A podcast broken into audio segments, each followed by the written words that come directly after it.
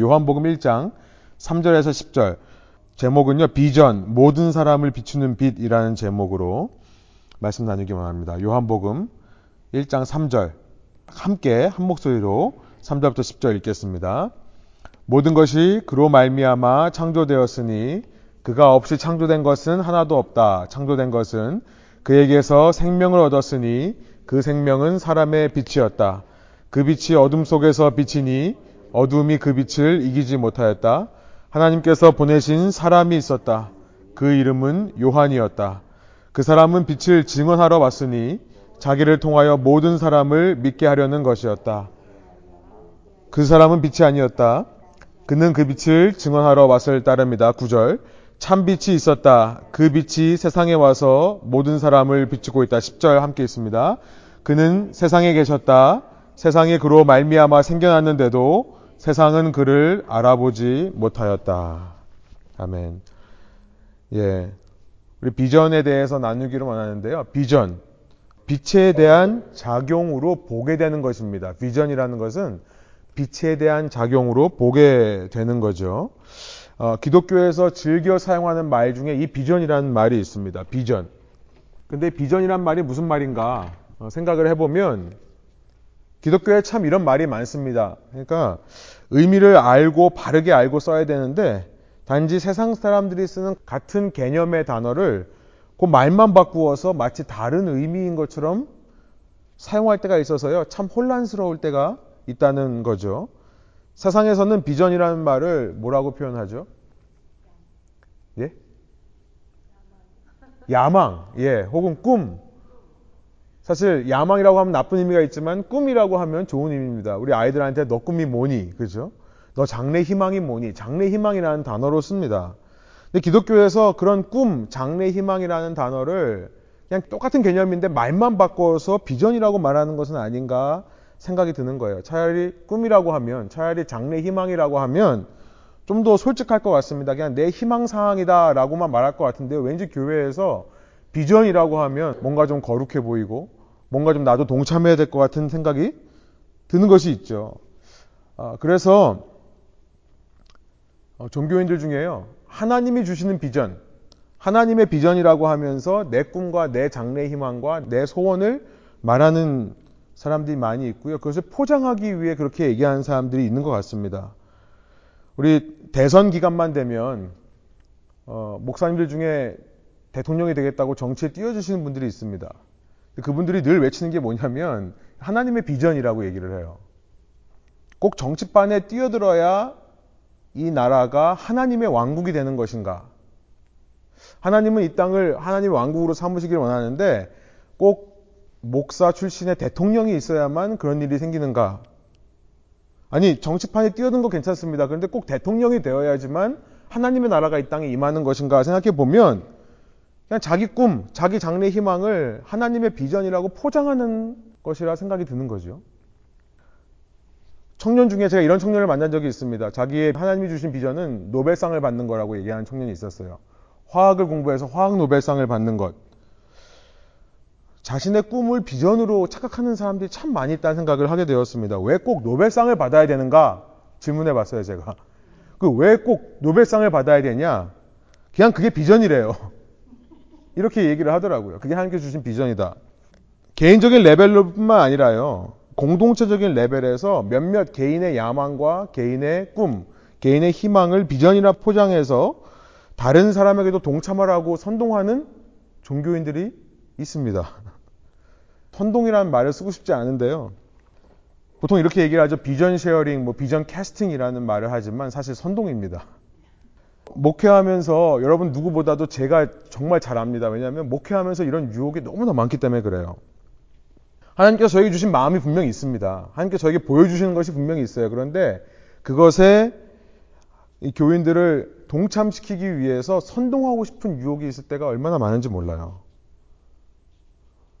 그러나 여러분 제가 선동하는 사람은 아니죠.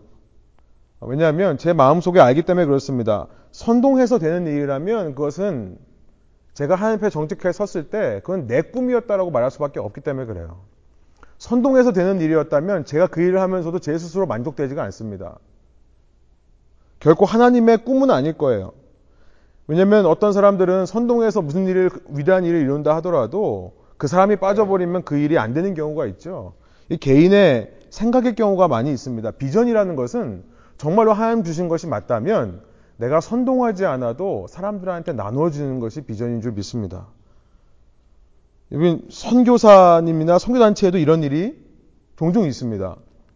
단기간에 인원 동원을 위해 혹은 자본 동원을 위해 선동하는 경우가 있어요. 물론 이해는 됩니다. 상황이 어려우니까. 그래도 비전이라는 포장 아래 선동하면 안 된다는 생각이 들어요. 여러분, 하나님의 주신 마음을 나누지 말라는 것은 아닙니다. 하나님 주신 마음을 나누는 것 너무나 중요합니다. 그러나 나누는 레벨이 아니라 실제로 어떤 사람들 보면 거의 세일즈 수준으로, 판매 수준으로 선동하는 것을 보면 아, 참 그런 안타까움이 있는 겁니다. 도대체 비전이란 무엇인가? 여러분, 교회에서 협력하는 선교단체가 아니면 선교단체에 소속하시고 싶으실 때 저하고 좀 미리 만나서 상의하시기를 바랍니다. 물론 그런 분이 있다라고 생각하는 건 아니지만요. 제가 이래봬도 되게 까다롭습니다. 제가 어떤 성교단체를 추천한다면 정말 수많은 검증을 하고 제 나름대로 해서 하는 거죠. 그냥 무슨 무슨 얘기를 했다고 비전을 캐스팅했다고 제가 받아들이는 것은 아니에요. 비전이 무슨 말일까요? 어, 이게 나의 꿈, 나의 희망과 다른 점이 있다면 무엇일까? 오늘은 이 이야기를 좀 하고 싶습니다. 조금 신학적인 어려운 얘기에서 좀 벗어나서요. 우리의 삶에 좀 적용할 수 있는 얘기를 해보기를 원해요. 그럼 비전이라는 것 쉽게 말하면 보는 겁니다. 그죠? 근데 보는 것은 우리 오늘 아주 좋은 이그젠플이어서 제가 이 자리에 왔는데 이 본당 불이 켜지지를 않아가지고 정말 당황하고 고민했습니다. 그래서 결국 여기 건물 담당자에게 메시지를 보냈는데 우연치 않게도 이, 분이 원래 좀 나이가 많은 분이라서 저녁 때는 정하기를 안 보시는데 그래도 오늘 보셔가지고 가르쳐 주셔서 불을 켰습니다만 여러분 보는 것은 빛이 없으면 안 되는 일이죠. 빛이 없이 볼 수 있는 사람은 없습니다. 여러분 우리 눈의 구조를 잘 아시는지 모르겠지만 우리의 눈은요 이 TV 스크린이나 컴퓨터 스크린과는 전혀 다른 구조를 가지고 있습니다. 이 TV 스크린이나 컴퓨터 스크린은 그 자체로 발광체입니다. 빛을 내는 것들이에요. LED가 그렇죠. 그러니까 스스로 빛을 내는 겁니다. 근데 우리 눈의 구조를 보면 스스로 빛을 낼 수 없습니다. 우리 눈은요, 빛이라는 것이 반사되어서 우리 눈에 보이게끔 되어 있어요. 그러니까 우리 눈의 구조만 잘 봐도 비전이라는 게 뭔지 우리는 대강 힌트를 얻게 됩니다. 우리 눈의 구조만 봐도 비전이라는 단어를 우리가 언제 사용하게 되는지, 언제 사용할 수 있는지 그 답을 우리가 알 수 있습니다. 지난 시간 우리는요, 요한복음 1장을 통해 하나님께서 이 땅을 창조하실 때 로고스, 말씀으로 창조하셨다라고 했습니다. 근데 그 창조하신 세상이 이 어둠과 빛이 공존하는 세상이다라고 말씀을 드렸죠. 로고스이신 예수님, 말씀이신 예수님은 결코 데미우르고스가 아니다. demiurge가 아니다. 당시 사람들이 생각했던 이 세상을 만든 신이라면 뭔가 하등신 혹은 뭔가 악한 신이라고 생각했던 그 demiurge. 그리스 사람들은 이 땅을 창조한 신이 있다면 그 신은 데미우르고스, demiurge라고 이해했다고 말씀을 드렸습니다.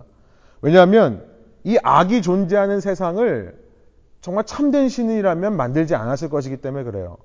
그 신이 하등 신이기 때문에 낮은 단계의 신이기 때문에 실수로 만들었다 혹은 아예 악한 신이기 때문에 악한 의도를 가지고 이 땅을 만들었다 이렇게 이해했다고 했습니다. 그런데 우리는 이유는 모르겠지만 창세기 1장의 1절을 보면서 1장 2절, 2절, 3절을 보면서 하나님께서 태초에 말씀으로 창조하셨을 때 그 말씀인 신 그리스도 안에서 창조된 세상은 어둠과 빛이 공존하는 세상이었다는 것을 지난 시간 살펴봤습니다. 어두움이 악을 상징하고 빛이 선을 상징한다면 악과 선이 공존하는 세상이라는 거예요. 왜 하나님께서 이렇게 창조하셨을까 우리는 이유를 잘 알지 못합니다만 한 가지 창세기 1장 3절을 통해 하나님께서는 이 자체를 선하다고 하시는 분이 아니라 이런 어둠 가운데 빛을 만드시고 그 빛을 보시기에 좋았다, 선하다라고 말씀하시는 하나님이라는 것을 지난 시간 나누었죠. 이 어둠과 빛이 공존하는 세상이지만 세상이 어둠을 지나 빛으로 갈 때, 세상이 저녁을 지나 아침으로 가게 하는 것이 하나님의 목적이고 하나님께서 이 땅을 다스리시고 통치하시는 원리다라고 지난 시간 나누었었습니다. 그렇다면 오늘 나눌 내용은 뭐냐면요. 어둠과 빛은 단지 공존하는 존재가 아니라 전능하신 하나님의 주권 안에서 어둠이 빛의 조력자가 되더라는 사실이에요. 오늘 나눌 내용은요. 이 어둠이 빛의 조력자가 된다라는 사실이에요. 우리 눈의 구조로 다시 가서요. 우리 눈이 보게 되는 원리, 이 빛의 반사를 통해 보이는 구조라고 말씀드렸는데요. 우리의 눈은 빛을 보고 빛을 알아보도록 설계되어 있는데, 여러분, 빛이 아예 없어도 보지를 못하지만, 빛만 있어도 보지를 못합니다. 우리의 눈앞에 완전한 빛이 있으면요, 우리가 그걸 볼 수 있을까요? 우리 태양광선을 제대로 쳐다볼 수 있는 사람이 없죠. 여러분 앞에서 플래시가 딱 터지는 순간을 생각해 보세요. 아무것도 안 보입니다. 그러니까 우리 눈이 희한한 게 뭐냐면 빛이 없어도 안 보이는데 빛만 있어도 안 보인다는 사실이에요. 여러분 가시광선 아시죠? 가시광선 아마 학교에서 과학 시간에 옛날에 배우신 것. 이 frequency가 작은 거로 시작해서 높, 높은 거로 가는데요. 작아질수록 색깔이 빨간색이 됩니다. 그 밑에는 infrared. 빨간색 아래는 infrared. 위에 보지 못하죠. frequency가 올라가면 올라갈수록 빛이 점점 보라색으로 바뀌어요.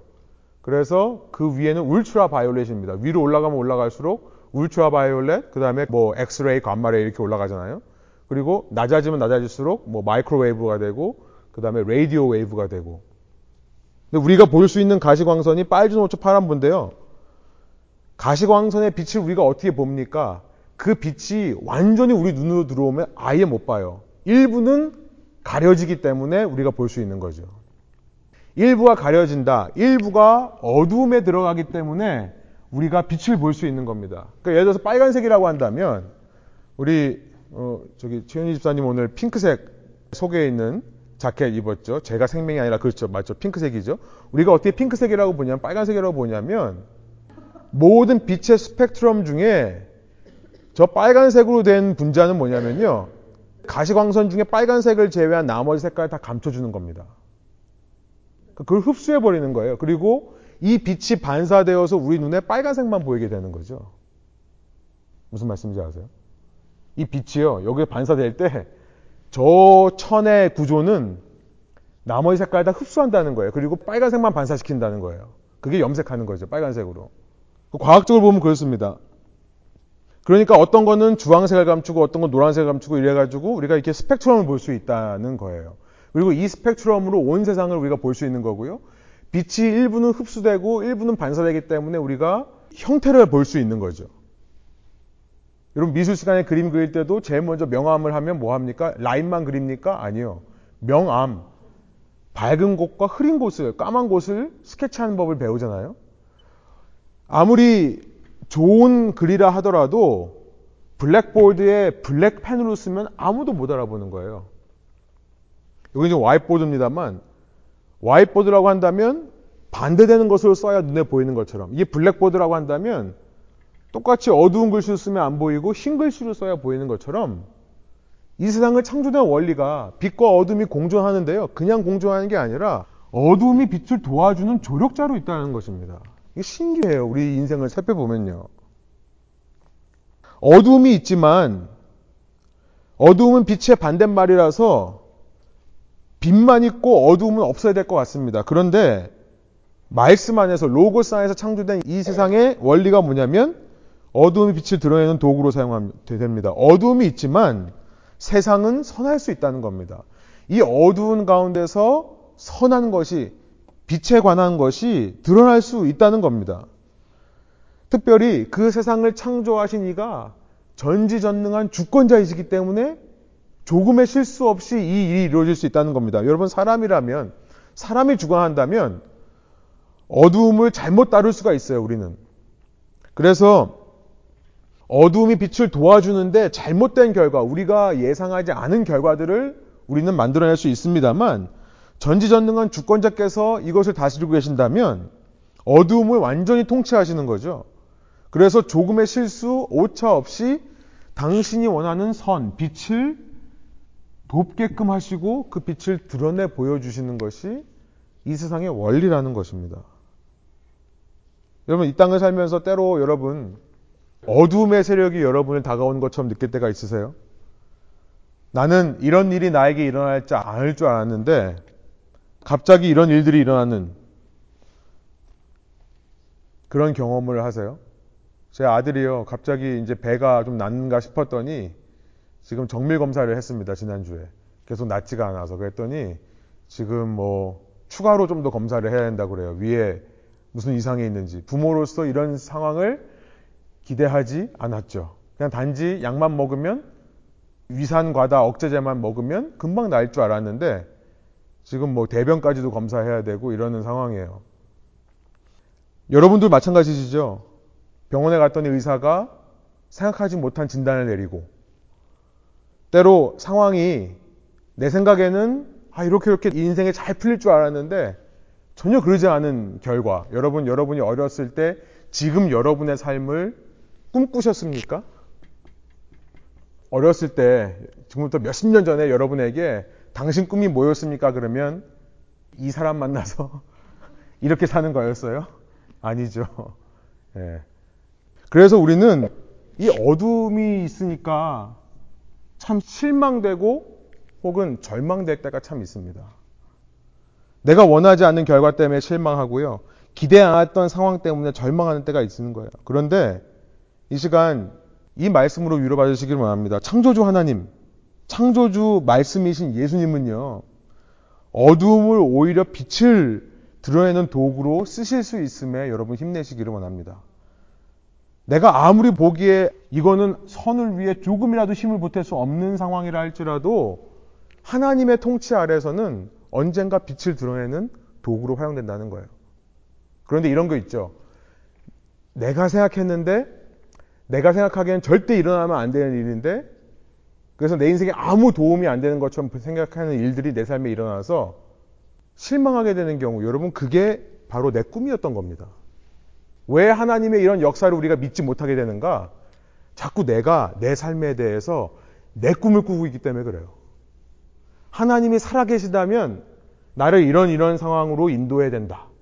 하나님이 계시다면 지금 내에게 이런 일이 일어날 수 없다라고 하는 내 꿈과 내 장래 희망과 내 비전을 가지고 있기 때문에 이것이 받아들여지기가 힘든 겁니다. 오늘 그 얘기를 하려고 그러는 거예요. 여러분, 하나님의 진짜 비전이 우리의 꿈과 뭐 어떻게 다른가? 첫 번째 답이 내려지는 거죠. 우리의 꿈과 우리의 소원은 우리가 보고 싶은 빛입니다. LED처럼 마치 컴퓨터 스크린처럼 내가 뭔가 빛을 만들어내고 싶은 거예요. 그걸 보고 싶은 거예요. 그러나 비전은 뭐냐면 하나님께서 보여주는 빛이에요. 하나님께서 보여주는 빛 속에는 내가 기대하지 않은 어둠도 들어 있습니다. 그런데 그렇다고 해서 하나님이 악한 하나님 되는 거 아닙니다. 그렇다고 해서 하나님이 열등한 하나님 되는 것이 아닙니다. 하나님은 때로는 어떤 부분은 감춰주세요. 나의 꿈 중에, 나의 소망 중에 하나님 보시기에 필요 없는 것들은 감춰주실 때도 있어요. 하나님 보시기에 악한 것들은 감춰주실 때가 있어요.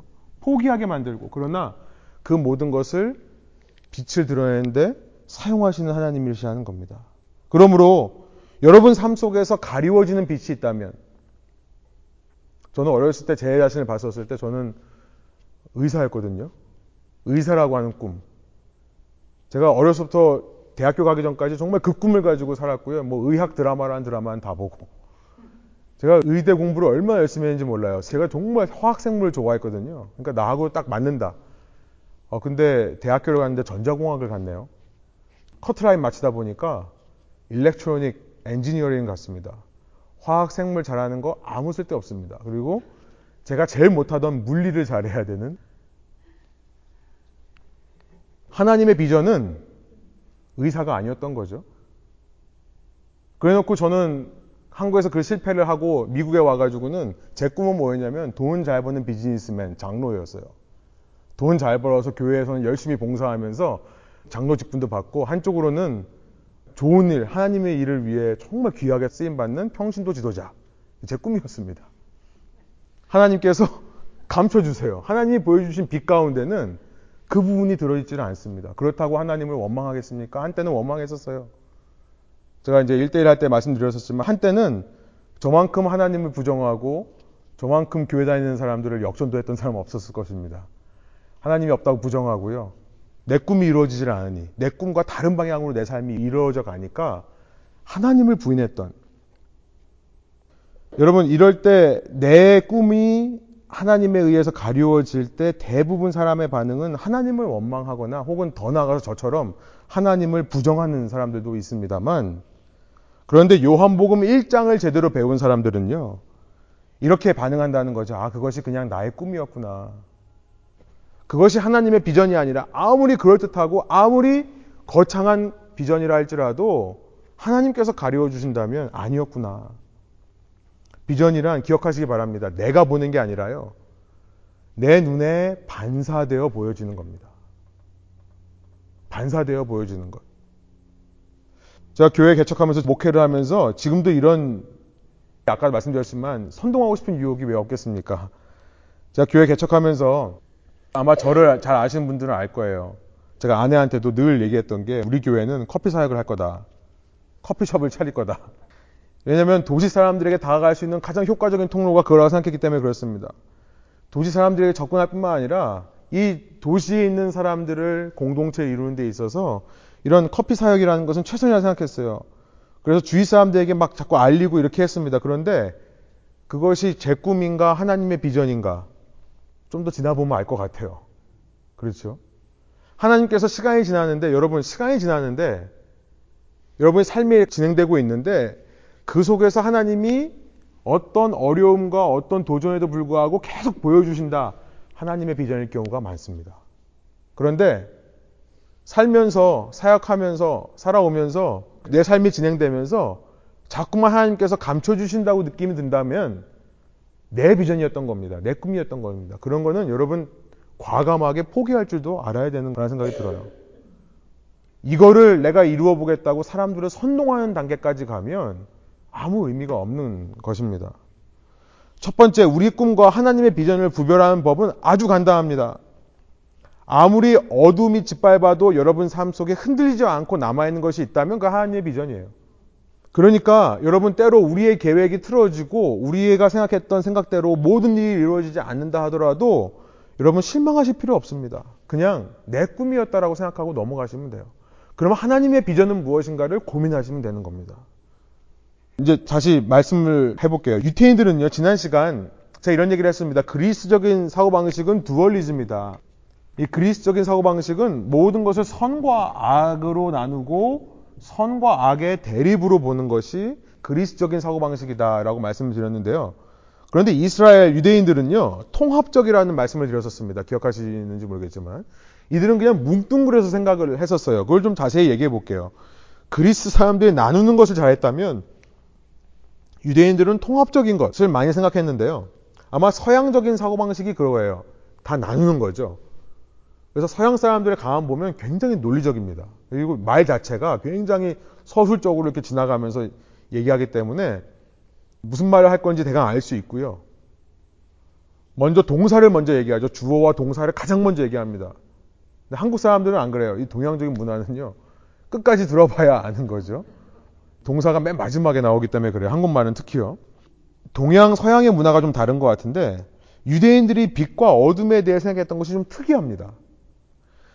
유대인들은요, 이 어둠이라는 것이 빛의 반대라는 개념이라고 생각하기보다는 말씀드린 대로 창세기에서 하나님이 빛과 어둠을 함께 창조하신 거기 때문에 그냥 어둠이라는 것은 그냥 빛이 없는 상태 이 정도로만 생각을 했어요.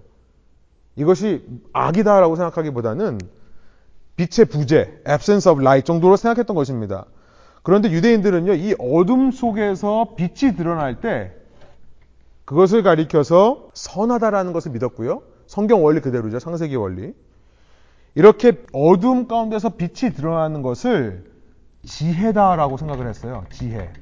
호크마라고 하는데요. 이 유대인의 말로. 지혜란 뭐냐면 어둠 속에서 빛이 드러나는 그 선.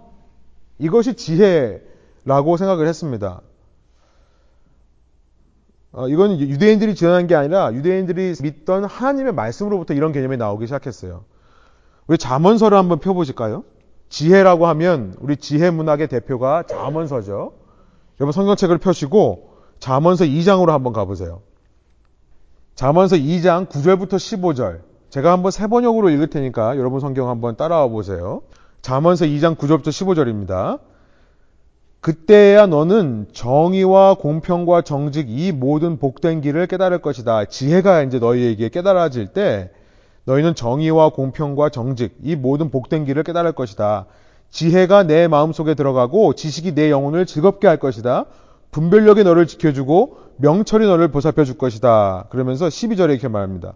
지혜가 악한 사람의 길에서 너를 구하고 겉과 속이 다르게 말하는 사람에게서 너를 건질 것이다. 여러분 12절에 전제가 무엇입니까? 이 세상에 어둠과 빛, 악과 선이 함께 있다는 것을 공존하고 있다는 것을 전제하고 있는 거죠. 그리고 우리가 살아가는 세상은 악한 사람의 길일 경우가 많다라고 말씀하는 겁니다. 지혜란 뭐냐면 그 악한 사람의 길로부터 구해주는 것이 지혜다.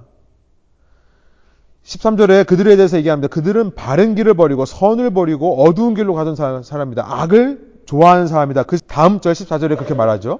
그들은 나쁜 일 하기를 악을 좋아하며 악하고 거스는 일을 하기를 즐거워한다. 그들의 길은 구부러져 있고 그들의 행실은 삐뚤어져 있다. 15절 이렇게 얘기합니다.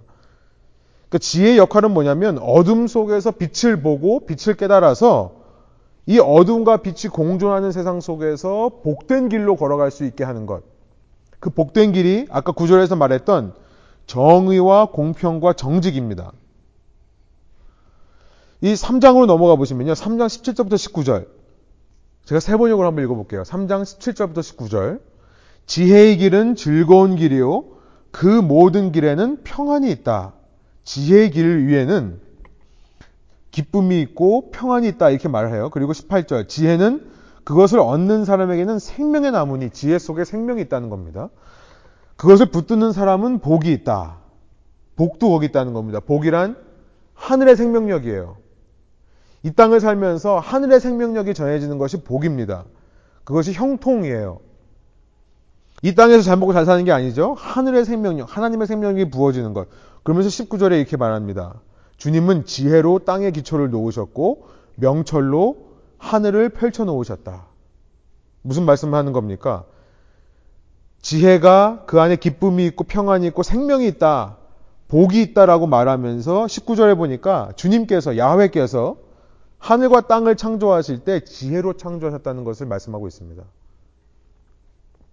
요한복음 1장의 메시지죠.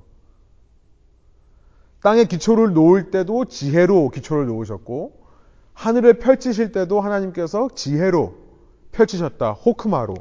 지혜. 유대인들의 사고 방식은요, 이 하늘과 땅, 이 세상, 그러니까 하늘과 땅이라는 것은 이 세상을 말하는 겁니다. 이 세상은 지혜로 지어진 거다라고 믿었던 겁니다. 유대인들은요. 지혜로 지어졌기 때문에 그 지혜를 깨달을 때 복된 길, 생명의 길을 걸을 수 있다. 공의와 정의와 정직한 삶을 살 수 있다. 하늘의 생명력, 복이 임할 수 있다. 평안이란, 샬롬이란 바로 그 지혜를 구하는 것이고, 지혜를 발견하는 것이고, 지혜를 가지고 사는 것이 바로 샬롬이다. 이렇게 믿었던 겁니다. 여러분, 그런데 유대인들이 지금 얘기하는 것이 요한복음 1장에서 말하는 사도 요한의 말과 너무나 비슷해요. 태초에 말씀이 계셨다. 말씀이 하나님과 계셨고, 말씀이 하나님이었다. 그 말씀이 아니고서는 그 어느 것도 지어진 것이 없다. 그죠? 지금 사도 요한이 그 이야기를 하는 것 같은데요. 근데 유대인들이 이해하지 못하는 성경의 진리가 있었습니다. 유대인들은 이 지혜라는 것, 그렇게 샬롬을 가능하게 하는 지혜라는 것은 어떤 개념, 어떤 원리라고 이해를 했던 거예요. 특별히 무엇을 통해 얻는 원리입니까? 유대인들이 목숨처럼 지키던 율법. 토라라고 하는 것은 왜 존재하냐면 토라의 목적은 지혜를 주는 거예요. 그래서 이 어둠과 빛이 공존하는 세상 속에서 사람들이 악에 빠지지 않고 선한 삶을 살 수 있도록 돕는 것이 율법이 말하는 지혜입니다. 율법이 가르치는 지혜. 유대인들은 율법을 열심히 암송하고 열심히 공부하고 열심히 지키면 그 자체가 지혜를 준다라고 믿었어요. 그 지혜란 어떤 원리 개념으로 이해를 한 겁니다. 해라 하지 마라라고 하는 그런 원리로 이해한 거예요. 그런데 유대인들이 완전히 이해하지 못한 자문서의 내용이 있습니다. 유대인들이 완전히 이해하지 못한 성경의 말씀이 있어요. 자문서는 이 지혜가 어떤 원리 개념이 아니라 사람이 되어 나타날 것을 말하고 있습니다. 지혜가 사람이라고 얘기를 하고 있어요. 이게 이제 personified wisdom이라고 하는데요. 여러분 잠언서 8장을 한번 가보세요. 그런 지혜를 가지고 잠언이 8장에 뭐라고 얘기하냐면 그 사람이 personified wisdom 사람이 되어서 말을 하고 부르짖는 내용이 8장입니다. 지혜가 사람이 돼요. 잠언서 8장 6절부터 8절입니다. 6절부터 8절을 이렇게 얘기합니다. 제가 사번역을 읽어볼게요. 너희는 들어라. 나는, 지금 나는이라고 말하는 게 지혜예요. 사람이 되었습니다. 나는 옳은 말만 하고 내 입술로는 바른 말만 한다. 내 입은 진실을 말하며 내 입술은 악을 싫어한다. 내가 하는 말은 모두 의로운 것뿐이며 거기에는 삐뚤어지거나 그릇된 것이 없다. 유대인들은 이 지혜를 얻기 위해 율법을 공부했습니다. 러. 근데 잠언서에서는요, 이 지혜가 만나야 되는 사람이라고 얘기를 했던 거예요. 8장 22절부터 32절입니다. 그 지혜가 뭐라고 말하는지 보세요. 그 지혜가요, 8장 22절 이렇게 말합니다. 주님께서 일을 시작하시던 그 태초에 주님께서 모든 것을 지으시기 전에 이미 주님께서는 나를 데리고 계셨다. 지금 여러분 사도 요한 1장 1절 말하는 게 무슨 얘기를 하는지 아시겠죠? 요한복음 1장 1절을 그리스 사람들이 듣기에는 로고스라고 하는 철학 개념에 대해서 얘기한 것 같습니다. 근데 유대인들이 듣기에는 조금이라도 유대인 성경인 구약 성경을 알고 있는 사람이 듣기에는 이 하나님이 말씀하신 지혜에 대해 말하는 거구나라는 것을 힌트하고 있는 거예요. 요한복음 1장 1절이요.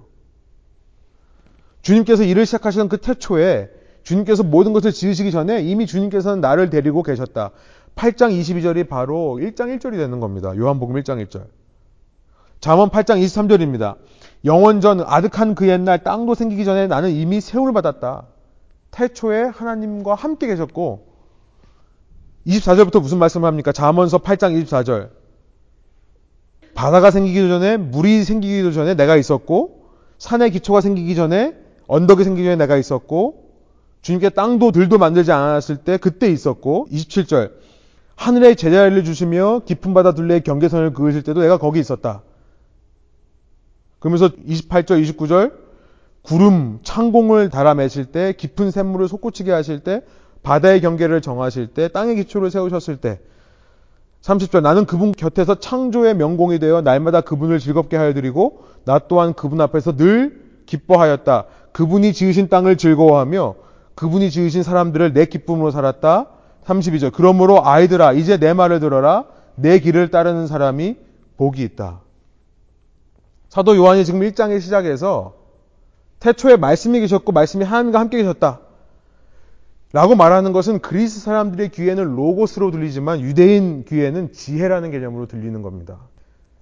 그러면서 사도 요한의 천재성은 뭐냐면 그리스 세계와 유대 세계를 전부 아우르면서 그런데 그리스 이야기를 하는 것이 아니죠. 로고스 얘기를 하는 것이 아닙니다. 그렇다고 유대인의 율법을 얘기하는 것도 아니에요.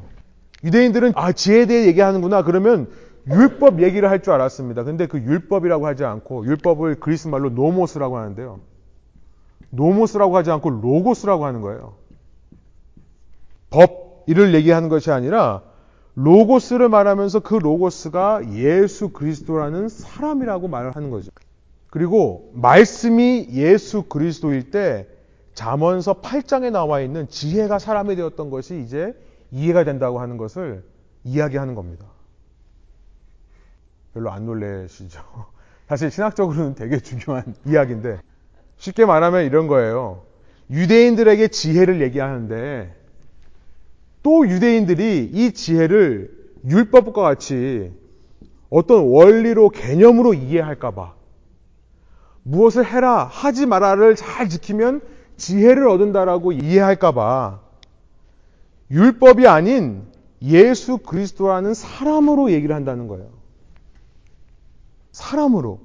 그리고 그 속에 빛이 있고 예수 그리스도 속에 빛이 있고 그 빛에 그 예수님 안에 사람들의 생명이 있다라고 1장 4절에서 얘기를 하는 겁니다. 유대교 종교도 이 어두운 세상 속에서 율법을 통해 지혜를 얻어서 빛을 소유하고 생명을 소유하는 것이 목적이었습니다. 이게 유대교의 목적이에요. 그런데 그것이 이제는 더 이상 율법을 통해 오는 것이 아니라 예수 그리스도라는 사람을 통해 온다라고 하는 것을 사도 요한이 외치고 있는 겁니다.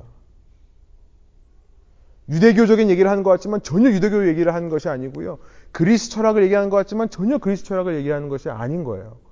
예수님을 통해 새로운 지혜의 시대가 열리는 겁니다.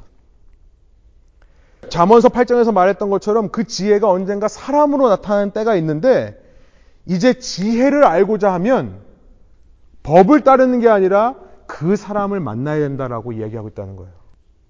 그래서 여러분, 지혜라는 것이 더 이상 얻는 것이 아닙니다. 만나는 거예요. 지혜가 얻는 것이 아니라 만나는 것이다. 꼭 기억하십시오. 얻는 것이 아니라 만나는 것이다. 당시 사람들이 이해할 수 있는 말을 하면서도 완전히 새로운 패러다임을 지금 제시하고 있는 겁니다. 어둠과 빛이 혼합된 삶 속에서 어떤 원리를, 어떤 지식을 깨닫는 것이 종교가 아니라 지금 그 예수 그리스도로 시작된 참 믿음의 신앙생활이 아니라 지혜이신 그분을 만나는 게 답이다라고 얘기를 하고 있는 거예요. 예수님이 빛이 많이 계신 분, 예수님이 지혜가 많은 분이 아니라요. 그래서 빛을 나누어 주시는 분, 지혜를 나누어 주시는 분이 아니라 예수님께 가면 지혜를 얻는다 이게 아니라요. 그 자체가 빛인 겁니다. 그 자체가 지혜시고 그 자체가 사람들의 생명이십니다. 그러니까 빛을 얻으려면 지혜를 얻으려면 생명을 얻으려면 그분과 인격적인 만남이 있어야 된다는 것을 말씀하는 거예요.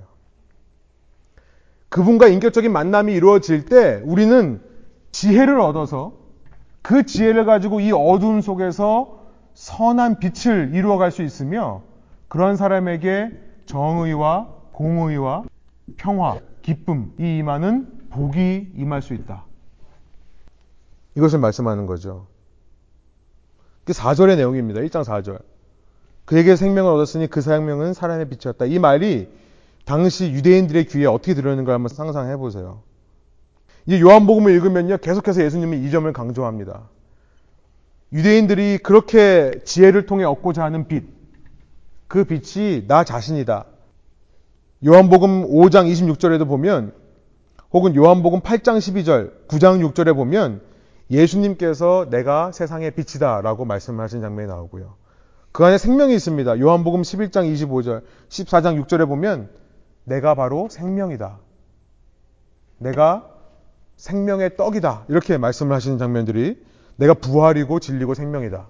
내가 길이요 진리요 생명이다. 이렇게 말씀을 하시는 거죠. 여러분 이런 의미에서 좀 복잡하시더라도 이제 다시 비전 얘기로 돌아갑니다.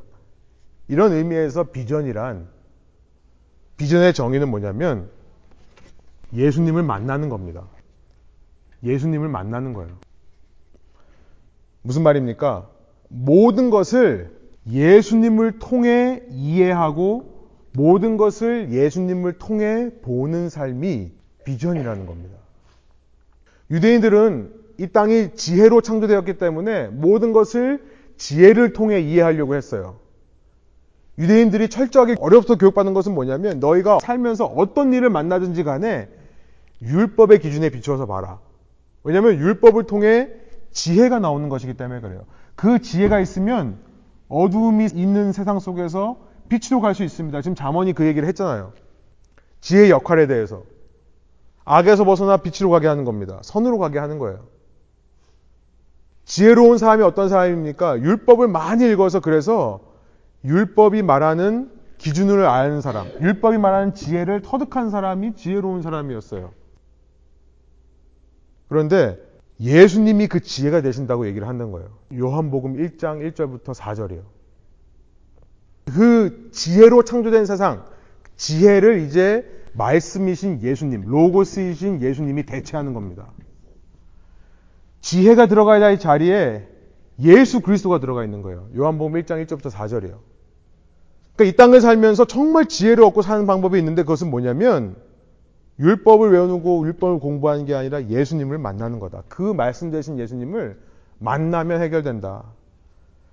그러니까 제 결론은 뭐냐면 비전이라고 하는 것은 이 땅에서 내가 어떤 삶을 살아갈 것인가, 앞으로 나의 장래 희망, 내가 어떤 사람이 될 건가, 어떤 이름을 일을 이루며 살 것인가에 있어서 가장 중요한 것은 예수님을 만나는 거라는 것입니다. 그리고 그 만난 예수님을 모든 삶의 과정 속에서 그 예수님을 통해 우리가 보는 거죠.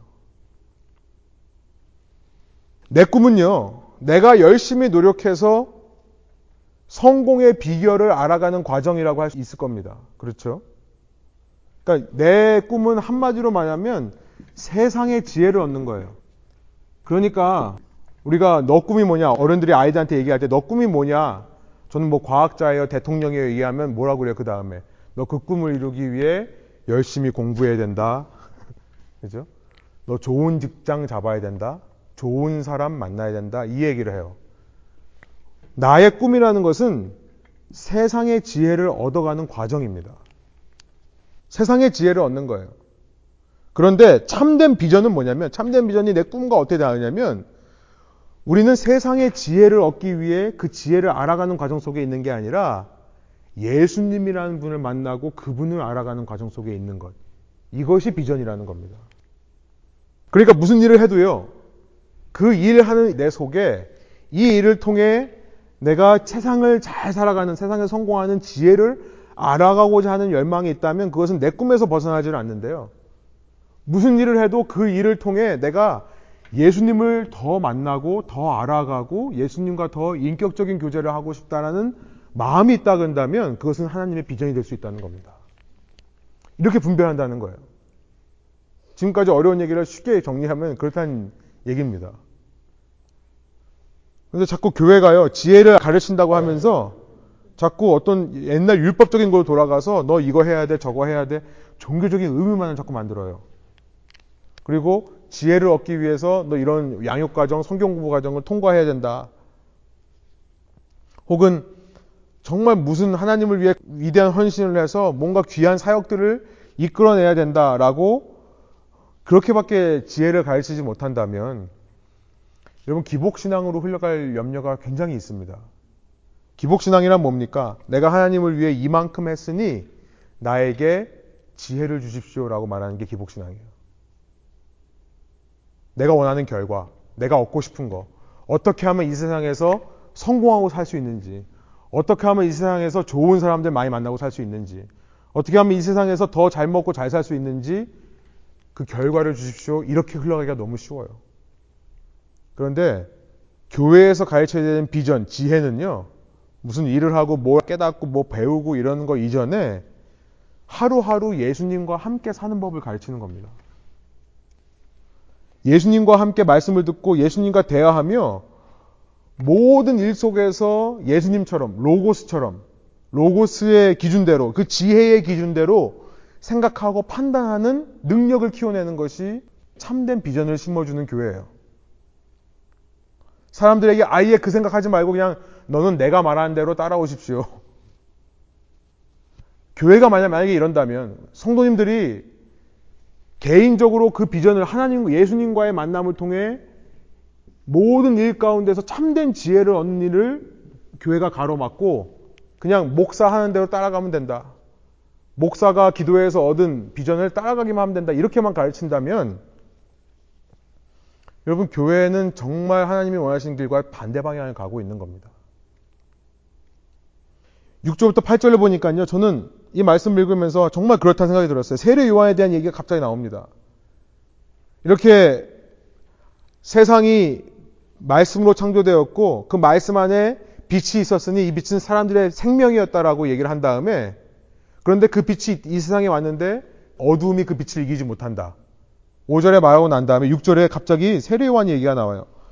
세 번역을 읽으면 이렇습니다. 하나님께서 보내신 사람이 있었다. 그 이름은 요한이었다. 그 사람은 빛을 증언하러 왔으니 자기를 통하여 모든 사람을 믿게 하려는 것이었다. 그러면서 8절에 이렇게 말하죠. 그 사람은 빛이 아니었다. 여러분, 당연합니다. 세례 요한은 빛이 될 수가 없는 거예요.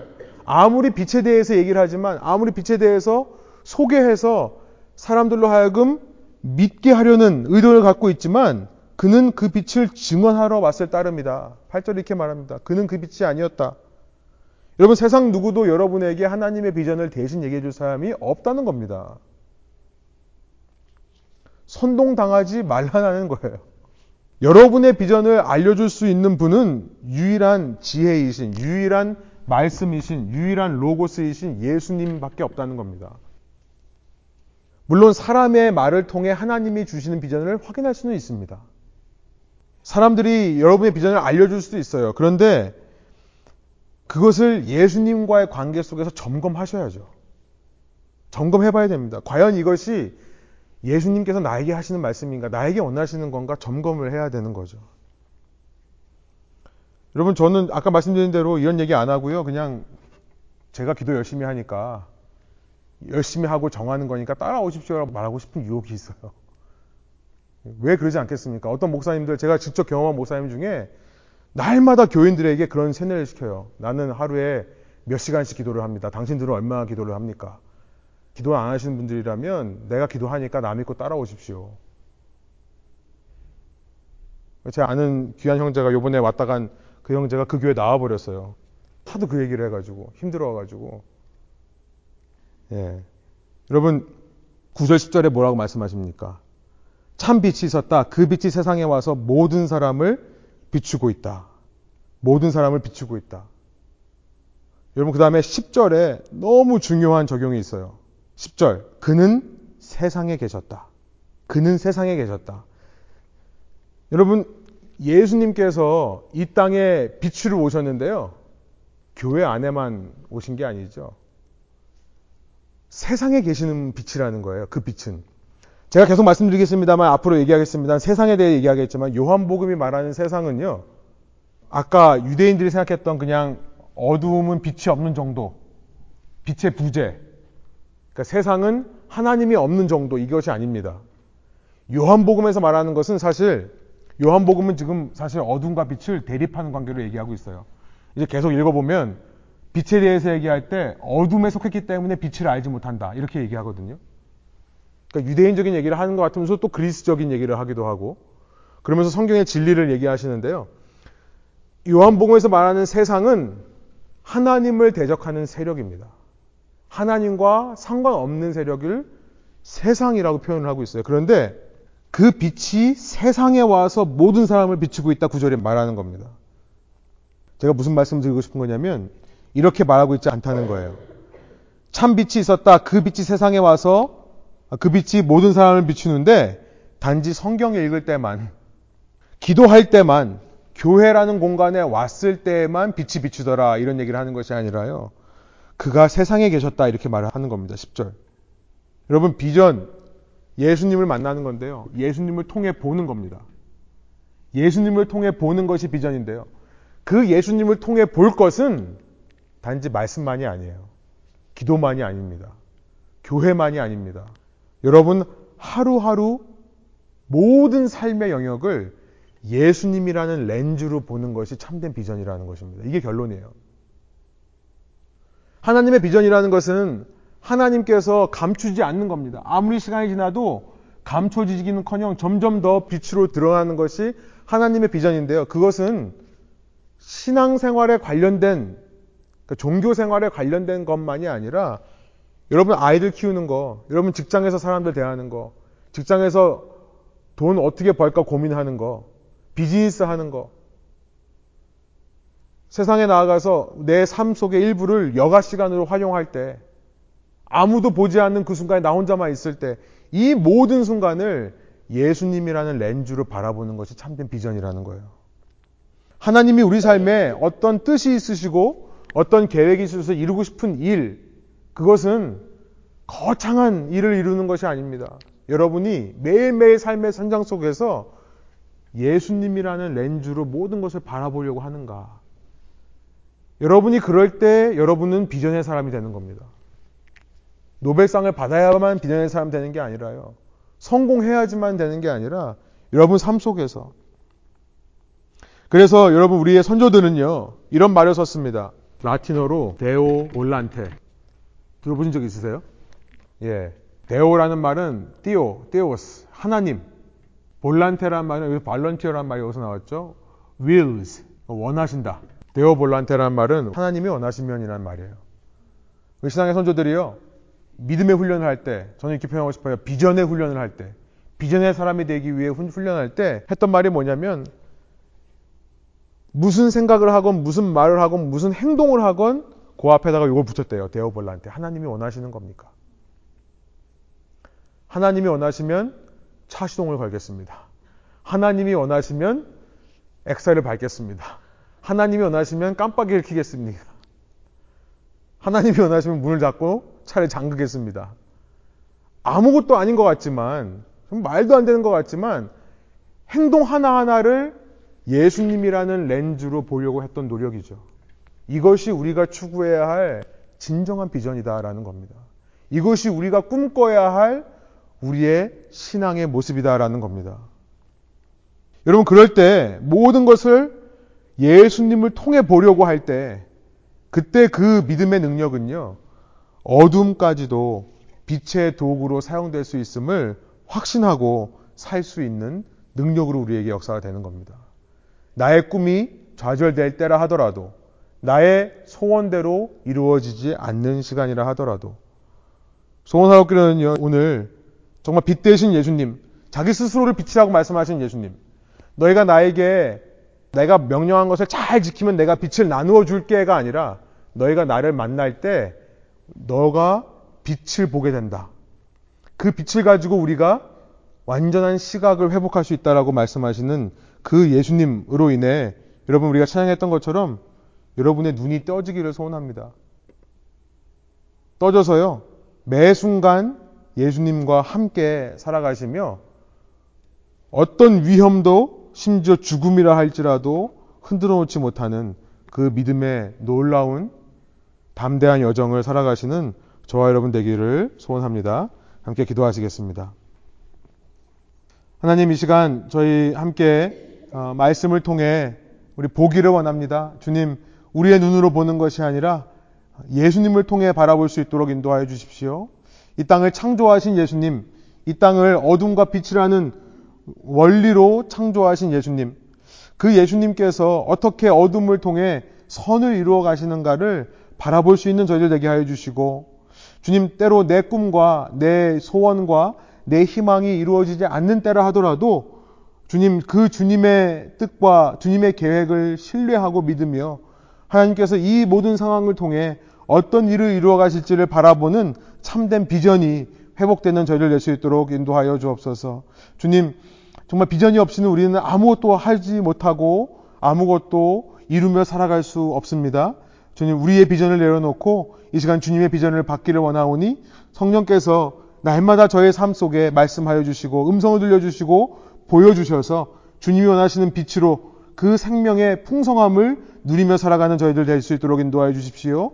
결코 인간의 성공과 인간의 능력으로 이룰 수 없는 하늘로부터 부어지는 생명의 그 능력, 복이 우리에게 임하게 하여 주셔서 어떤 경우에도 우리가 기뻐하고 어떤 경우에도 평안함, 그 샬롬을 놓치지 않고 잃지 않는 저희 한 사람 한 사람 될 때 주님 저희를 통해 저희의 영과 마음이 먼저 회복될 뿐만 아니라 우리 주위에 있는 사람들까지도 함께 살아나는 역사가 저희 가운데 있게 하여 주옵소서 감사드리며 예수 그리스도 이름의 영광을 위하여 기도합니다. 아멘.